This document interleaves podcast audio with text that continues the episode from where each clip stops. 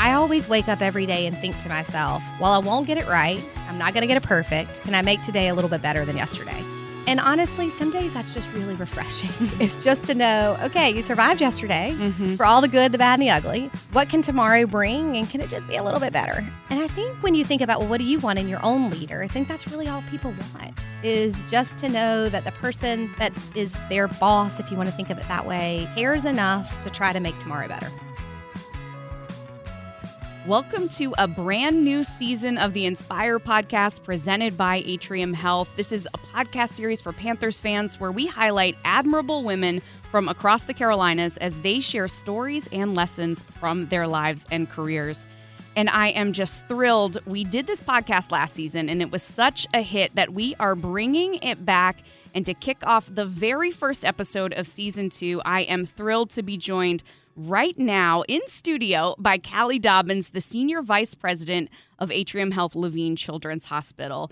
Uh, Callie, thank you so much for being here. I am so excited to have you here in studio. And I, I just have to know I know you're a Panthers fan. Absolutely. And Atrium and the Panthers work so closely together. Have you been in the stadium like this early in the morning? I guess I should say. you know, it's interesting. I had the opportunity to help with our mass vax events. And so that was the very first time I saw the Panthers Stadium completely in a different lens. yeah. Um, and so at 6 a.m. we were walking in, and it, you know the stadium was dark, and we were trying to set up for vaccines. Um, and immediately I was like, "Wow, I guess this is what it's really like not on game day." Because the only other time I'd ever been in the stadium has obviously been during game day. So um, really, really, ex- a really crazy and wonderful experience to see the thousands of people that we were able to vaccinate during those um, several weeks when we were here. and I might have met you then. I was one of those people. So I was a recipient of what a great job Atrium did um, for for both of the early vaccinations. So thank you so Oh, much for absolutely. doing that. But what a cool! I did not know that. What a what a great way to get introduced to the stadium. Yes, and um, get to meet some of the people behind the scenes, and um, and like I said, I I have such an appreciation now of how difficult logistics must be on game day as we were trying to navigate these thousands of people coming in and figuring out where where we were going to have people stand and do. So, um, definitely an experience that, that I will never forget. But I think that's a very uh, a very nice way of saying that. But something tells me when it comes to logistics, we have got nothing on you. so Well- I would love. Speaking of that, I would love for people who don't know for you to just explain what your role is. I know you've been with Atrium your whole career. You started as a nurse, so we tell me a little bit about what your current role encompasses. Sure. So I am currently the senior vice president for Levine Children's. And so, what does that mean? Um, I have the opportunity really to work side by side with our physicians, our clinicians, our families, and shape the programs that are both in Charlotte, in Georgia, and at Brenner Children's in Winston-Salem. Um, I did start out my career as a registered nurse, and it is how I always say is I'm a nurse first. It is really important to me that I um, listen and reflect on on what it was like myself to be a nurse, but also to appreciate the intricacies of what healthcare really is about, and that's about taking care of people when they need us most. And I'm sure you'll appreciate being a mom that taking care of your prized possession, your child, comes with a both an opportunity and an incredible responsibility. Absolutely. And I was just telling you before we started rolling that I could gush all day. So I gave birth five months ago. My OB is uh, Atrium. I actually met her on this podcast, which is incredible. And I am so thankful for that. I uh, gave birth in Atrium Hospital. And uh, my little guy, not many people know this, but my little guy spent his first night in the NICU, and we were incredibly fortunate. We knew that it was most likely just going to be a one night thing, but we felt in in such great hands. I could I could tear up right now. Um, It's nine o'clock in the morning, and I'm I'm feeling emotional in the best way because I just I have so much love for what you all do there, and I've been a recipient of it. Um, and I'm just wondering from your side, uh, what made you want to go into this larger role, and um, and what led you there? You know, it's it's interesting when I reflect back. So I've been with Atrium 21 years, um, and I sort of think about my career in at least two to three parts. And the Mm. first part was all things immersing myself in being a registered nurse in the neonatal ICU, actually. Um, and what did I learn in the NICU? Oh, wow. you experienced a really powerful day you'll never forget, and it was one day. And some families experience yeah. that day times a year or more. Um, and I I saw healthcare through this beautiful lens of high high skill, mm-hmm. right? Being able to take care of people, um, particularly babies that can't talk, right? Mm-hmm. So you had mm-hmm. to really hone in on your clinical skills. And what I loved was the art of taking care of people. Wow. Um, and so when I started thinking about what was going to be my sort of journey as being a registered nurse, admittedly, when I left Chapel Hill, so I'm a UNC grad. Me um, too. Yeah, go, go Heels. um, I I never thought I would not take care of people with my hands, right? Mm-hmm. Hands-on clinical care. Um, so I thought I'd be a nurse practitioner, and um, and I and some things happen with timing, and so I often think about, well, well, what would have happened if I wouldn't have opened a door when it was in front of me? And so, um, about 15 years ago, I had an opportunity to, to try out leadership. And it was actually in the unit that I loved, so in the neonatal ICU. And in that time, um, the team was in desperate need of an advocate. Mm. And I thought, well, why not try it? I may not like it or I might fall in love with it, but never know until you try it. And honestly, and probably not surprisingly, now knowing my career path, I fell in love with taking care of people a different way. Mm. And so I learned that, you know, I could actually take care of the 100 babies that are in that NICU every day if I learned to take care of the 200 and some odd staff. And if I learned to shape programs so that your son and everyone else for years to come would have a, a, level of care that made you feel confident you didn't need to go anywhere. Um, and so that really s- stimulated or sparked my interest in leadership. And then as as I've continued to grow, I've I've attacked everything the same way, and that is why not try? Why mm. not learn? Um, and so it was kind of scary to leave the NICU because um, I had done it for so long. But um, when I had the opportunity to take the hospital executive job at Levine Children's Hospital, which is essentially running the day to day operations of the hospital, again, I took the same vantage point of why not try and why not wrap my arms around the thousands of people instead of hundreds of people and let's see if I can do it. And it's been an awesome journey.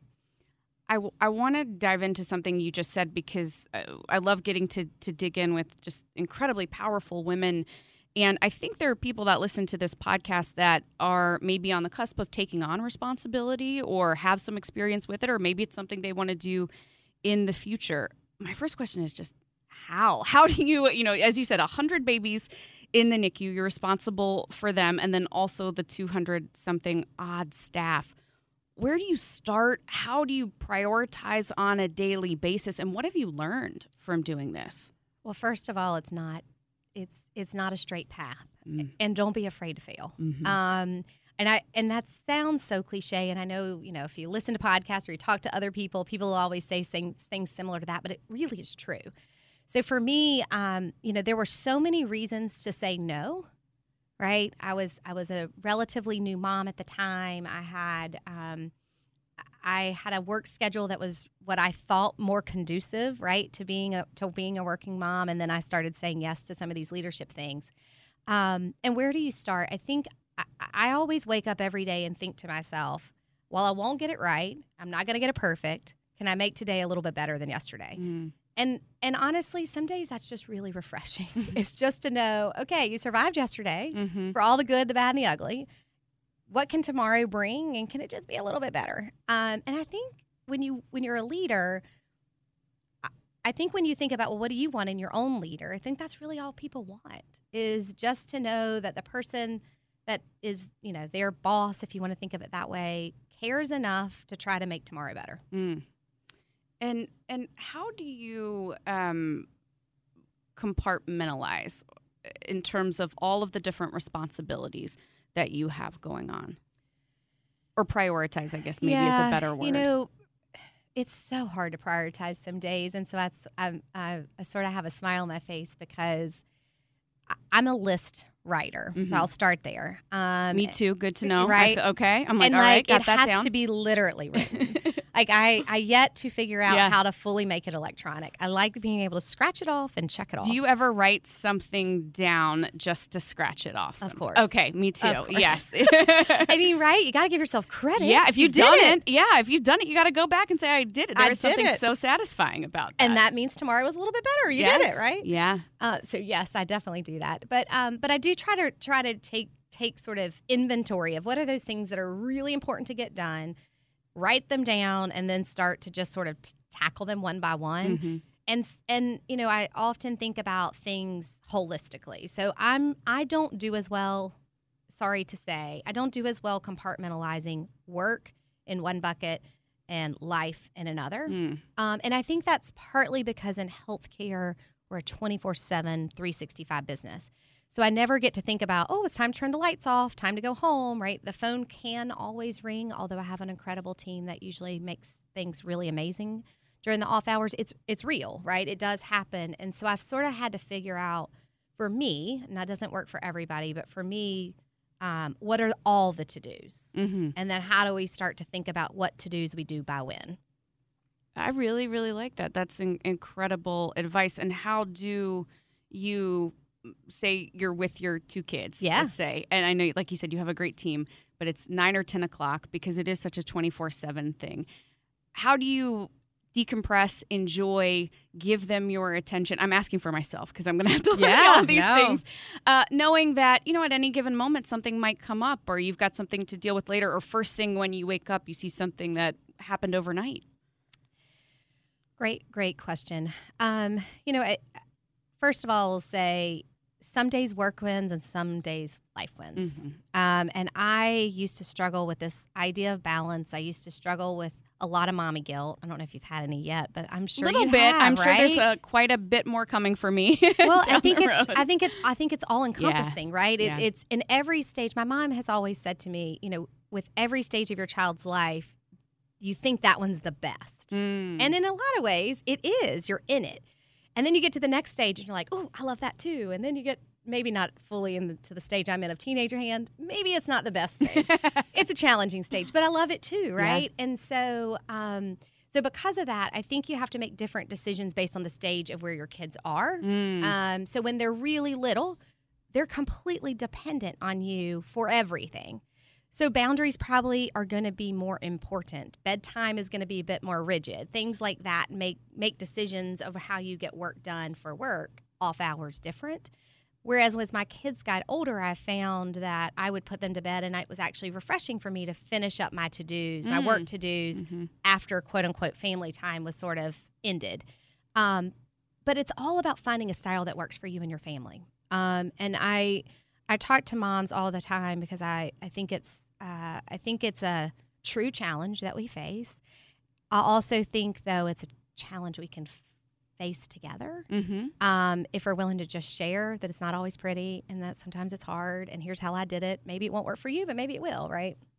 I- I love what you said about the different stages. That's something I can definitely apply to my own life because similarly with a, a baby, I have a five month old now. You know, the thing that worked last week isn't going to work this week. And I, I love that approach also when it comes to trying to figure out what works for me or if there are other moms listening, what works for them that maybe the thing that worked last year in that stage of your kids' lives isn't the thing that's going to work uh, next year. So I, I really appreciate As you can tell, I'm mining. I use these podcasts and I hope it's helpful for everyone else. I'm like, okay, I need advice. How can I how can I do this? But you just mentioned talking to moms in your job. Can you give me a little bit of a sense of uh, who you get to interact with and and on a daily basis and what you try to do for the families uh, at work? Yeah, mo- most of my day is spent interacting with the teams that are caring directly for our families and our patients. Um, and so, what what I try to do in that work is is really do a lot of listening Mm-hmm. um, and shaping. You know, if I hear that it would be nice if we had, you know, a, a, a program or a thing or a, a, a specialty thing for our families, then I try to figure out, okay, one, does it make sense through the lens of, of healthcare? And two, not that not that my experience is one and all, but I do think because I've been a nurse and because I am a female and because I happen to be a mom, oftentimes I can sort of mentally check through my head and go, oh, that makes a lot of sense Mm. right? or gosh, I wish someone would have thought about that when I was going through that stage. And so that's what I do a lot um, as far as shaping the programs for for Levine Children's. And and and you know, I say to um, our donors and others that I genuinely get up every day with one goal in mind. One that's to make today better, but the other is that I never want to have to look at a friend or a family member who has a child and say, "Yeah, you probably need to leave Charlotte." Mm. Um, and so for 14 plus years, literally that's what we've been doing every day. And one block by block by block, we have built um, truly both by accolades and by you know data a program at Levine Children's that says you don't have to. And why does that matter? Because it is really nice to know you have a family, you have your your your network mm-hmm. to be able to rely on when you're there. Because it's a really lonely place to have to get in a plane with your child and be cared for, um, and not have your network. Absolutely, that's that was just really beautiful. Um, I I want to know. I was going to ask you what are some of the things that in that 14 years you're the most proud of? But i don't think that's the right way to word it. What are some of the moments that stand out to you? Because i am just so in awe of of what you all do because i know that i could never do it. I could never take that on. First of all i don't know that i could pass all the tests to uh, to become a registered nurse. You do have to love uh, it. and then there's the and then there's the blood factor and all of those things. I'm just i'm so in awe of everything that that you guys do especially when it comes to taking care of children. So what are some of the moments that you've looked back on and say wow i just i can tell that we've really made a difference here oh wow. Um whew, that's a tough one. Um there's so much to be proud of. I mean i still distinctly can close my eyes and remember the first day when we moved patients into the building. Oh. Um, and there was so much belief that we could do it. Um, and so that was a day filled with hope and excitement and, ooh, we're going to get to do this, right? And then uh, the day that we started doing bone marrow transplants, um, we have always, for before Levine Children's Hospital is open, we were doing heart transplants. But last year to know that we did the most heart transplants of anybody in the Southeast. That's incredible. Here in Charlotte. Mm. Um, to know that kids are are traveling internationally to choose our hospital in Charlotte. And again, why does that matter to me? All those things mean validation for you as a mom mm-hmm. or for mm-hmm. any of these moms that might be listening today to know that we've got a gym in our backyard. Mm. Um, and that gym is there for your kids. Um, and so there, th- my pride will always center around doing it for the children that we're here to serve um, and their families. Um, and so I, you know, U.S. News and World Report. Um, you know, it's interesting. We're we're all in, in industries where we have, uh, you know, awards and beacons of success, and that's ours. Um, and if you're in the children's hospital business nationally, you know that most children's hospitals have been, you know, their doors have been open for 50, 60, 70, in some cases 120 years. So we're the new kid on the block. Um, and I go to meetings nationally to tell our story and to learn and grow. And people look at us like, huh, how have y'all done that in 14 years? Mm-hmm. And I will tell you, there is nothing more prideful than to look at them and say, because we have a great team and we've stayed focused on what matters and come to Charlotte and see. Um, and people have, right? to be ranked in the U.S. News and World Report. That's incredible. It is. It is Thanks. so incredible, and just congratulations to you and your team. And I'm just looking at you and you're smiling yes. and it's it's just so amazing because not only what a feat is it for for the entire the entirety of Atrium Health, but also because it means that you're making a difference yes. in so yeah. many people's lives, so many children's lives, so many families' lives, which I just think is incredible. I want to go back um, as we're talking about things that might relate to to the larger audience, things that a lot of people are going through. Where you said, you know, your primary job is to care for the teams that are caring mm-hmm. for people, and I think everyone. I imagine this is something that nurses have been dealing with for a very long time since nursing became a profession, but something that everyone has dealt with over the last couple of years, which is just uh, burnout. Mm-hmm how do you manage teams who are in charge of of caring for our most vulnerable and i imagine that just takes an emotional toll. It does. Caring for people is both a, a certainly a an honor but it is it is emotionally t- t- difficult. It is um, and i think if i'm honest it's an area that we haven't yet quite figured out. no, no one has. COVID and certainly being in the healthcare pandemic for the last two plus years put it squarely in front of me um, that that we have to start figuring it out. And so, you know, we're trying. Um, we we really talk a lot about self care, but that in itself is a is a new thing. Mm-hmm. Um, when I started as a nurse, you know, there was no there was no crying in baseball, if you will, Yeah. right? Like we didn't you didn't you didn't talk about the emotions of what it means to take care of a family member or, or excuse me, a, a patient whose family may be experiencing a, a tragic loss or a very very scary situation. We just didn't talk about it, and so Mhm. we are we are starting to understand how important it is to do that. Let's talk about it. Uh, we have um, ways in which we can bring people who are trained in sort of stress reduction and, and finding ways to sort of care for care internally by talking. Um, and so those teams will come and, and support our teams, but it's an area that we've got to keep growing in, Mm-hmm. and an area that I personally need to keep growing in. Right? It's it's there's a lot of burdens we hold, um, and I think we don't quite understand the stress of those burdens until we feel them in a in a physical way, and then we realize, oh gosh, now what do we do?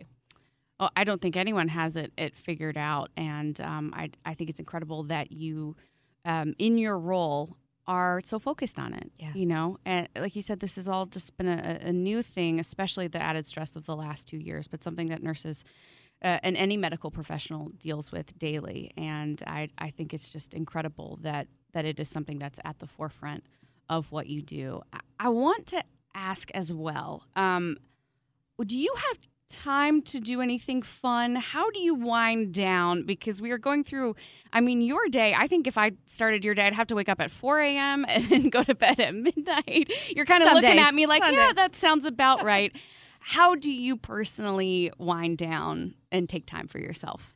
So I've actually um, been on this sort of journey myself, right? So we were just talking about self care as a team, and I've really tried to um, listen to myself. Mm. Right, I'm really good about telling others, "Hey, you should take a moment. Hey, turn off your phone. Hey, okay, how do you do it yourself?" So, um, you know, again, I'm also on a personal journey. and there are a few things that I call bright spots of COVID, um, and one is that life did slow down Mm. And it did help me personally while the while the world of healthcare did not slow down the the other stuff of life did.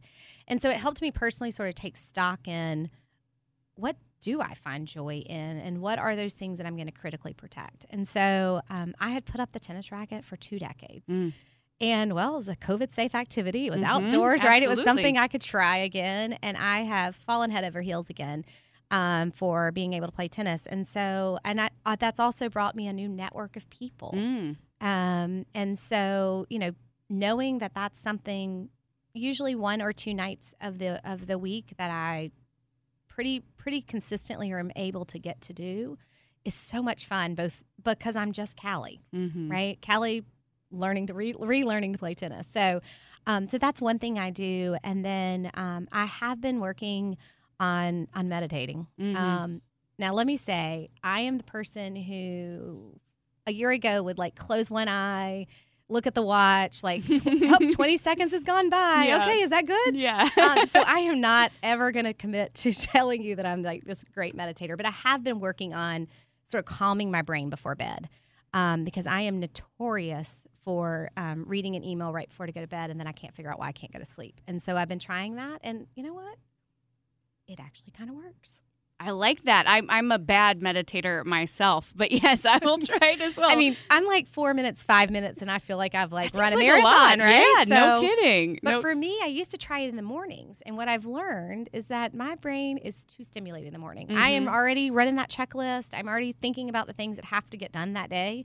But at night, can sort of decompress a little bit better. So for whatever that's worth, that's that's my tip for the day. I think that's really good. I've never tried it. I've tried it in the morning as well, or maybe midday, you know, lunch break type of Yep. thing. I've never tried it right before bed, so I will it. try that tonight. Let me know. Well, Callie, I just want to say thank you so much. I could talk to you for another hour, but I know that you are incredibly busy. I appreciate you coming here to Bank of America Stadium and just sharing your wisdom like I said, I get to use this um, as my chance to ask questions to women that I really admire, and I, I hope that it is helpful for everybody else listening. But I just had the best time talking to you and learning from you, and I can't thank you enough for the time. Well, thanks for letting me have a chance to talk. It was been a great morning.